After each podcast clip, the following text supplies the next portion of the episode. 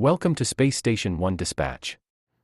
It's Queen Olivia Lucretia Bourgeois Connie St. Redfern the third here, satelliting worldwide from Space Station 1.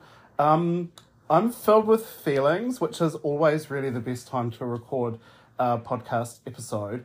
I've just finished reading Prince Harry's Spare, and oh my god, I was moved to tears. And I'm shocked, actually, because uh, the contradiction is I despise the monarchy and the the evil that that family uh, I don't know if they were responsible for it, but they were like running the show while the evil was happening. And by evil, I mean like the oppression of working class miners. My great grandfather, who was blinded in a mining accident because the foreman couldn't wait five seconds to see if the explosive was live, and he sent my grandfather and his friend and it blew up in his face. That coal was used to fuel the imperial machine. So that's my personal kind of hatred of what that family represents. And then, of course, I live in New Zealand, and every day we get to live with the aftermath of colonization.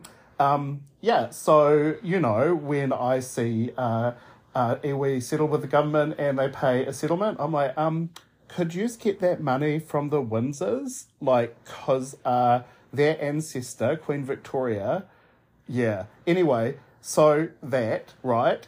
You're holding that in your mind.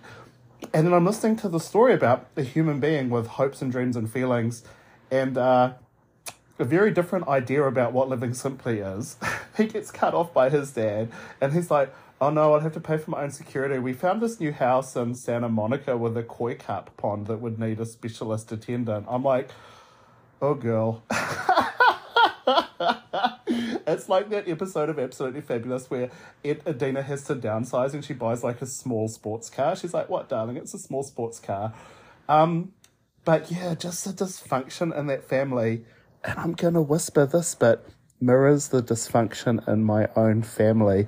And I know that my family generally doesn't pay any attention to my creative styling, so I don't think I'm going to get busted for this. But the, uh, so my mother's English, and it's like what he described was a microcosm of what I have experienced as leading to, shall we say, poor mental health outcomes for people that live in these family systems where um, in- interactions are pro forma.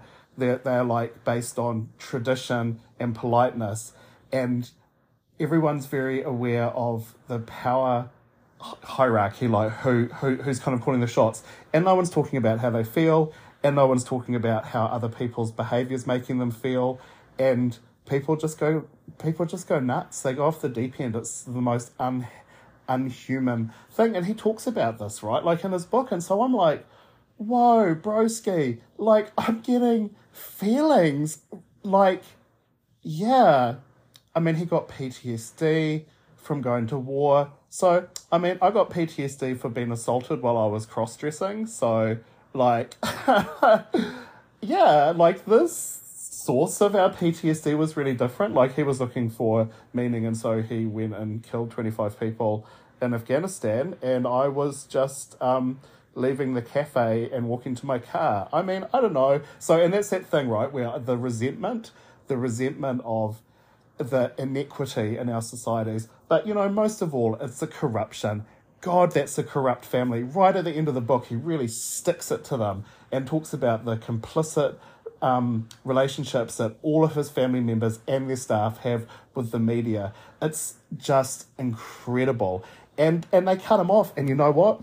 I've got family members that won't talk to me because I said how it was. And unfortunately, ostracization is like one of the consequences of speaking out in a family unit. But you have to choose. He had to choose. I have to choose. God, is he is this a queer story? Is this a queer story? You have to choose between being true to yourself or living a life of quiet desperation with just the worst mental health.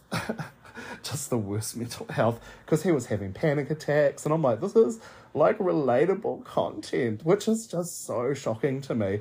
But they say that after you earn $70,000, you don't get that much more happy. I mean, I don't know. I, should we try that experiment? But yeah, see, and so this is why, this is one, one of the reasons I hate monarchy is just the absolute lack of checks and balances of power. And so, you know, Britain's not, I mean, they've got a parliamentary system. There are like, at least one of their chambers of government is democratically elected. It's not an ideal situation because they also have a chamber which is uh, based on heredity, which is kind of, that's, that's corruption this a corruption situation. So you're having checks and balances of power because if I was in charge, I would have a big, colossal cocking statue of myself made of some really expensive material, and people would be like, "Oh, but Queen Olivia, the peasants," and I'd be like, "Let them eat cake." You know, like it's like I think it's actually really important to have checks and balances of power. Anyway, I, I should save this for the panel discussion, that I'm having with my friends Jack and Claire. Oh my god, am I getting a name right? Oh, I'm so bad with nouns. Ah, give me strength. The part of my brain that should do nouns is not there. And people get really upset when you get their names wrong. Let me assure you. They get super upset. Um, yeah, so uh, link in the podcast. Yeah. So if you're in Wellington, just go to the Wellington Museum Facebook page and buy tickets.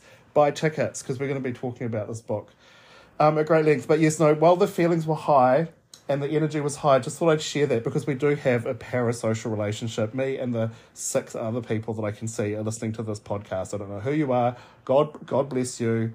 Like I just, I live, I live for this apparently. Um, and uh, yeah, and so my cold sleeps better, which is great. Um, I've been knitting a scarf for my niece. It's extremely excitingly long. I put fringe on it today individually. It reminded me of putting individual eyelashes on it. Um, and then I did a workout. Do you know that I do weights now? It's really strange. Remember the oatmeal guy? He started running and then like doing comics about how great running was. And I felt really alienated because I'm like, at that time, I was more of a couch potato. Um, so yeah, I worry. I worry about how that would affect our relationship if I started talking about how super into weightlifting I am. Um, I'm a big, strong girl, and I like to feel it. You know, I like to feel my strength. Um, anyway, that's it. That's my dispatch from Space Station One. Thanks for tuning in. Maybe there'll be another one. Maybe there won't. If, you know, at the end of the day, I just upload it for your enjoyment. Okay, bye.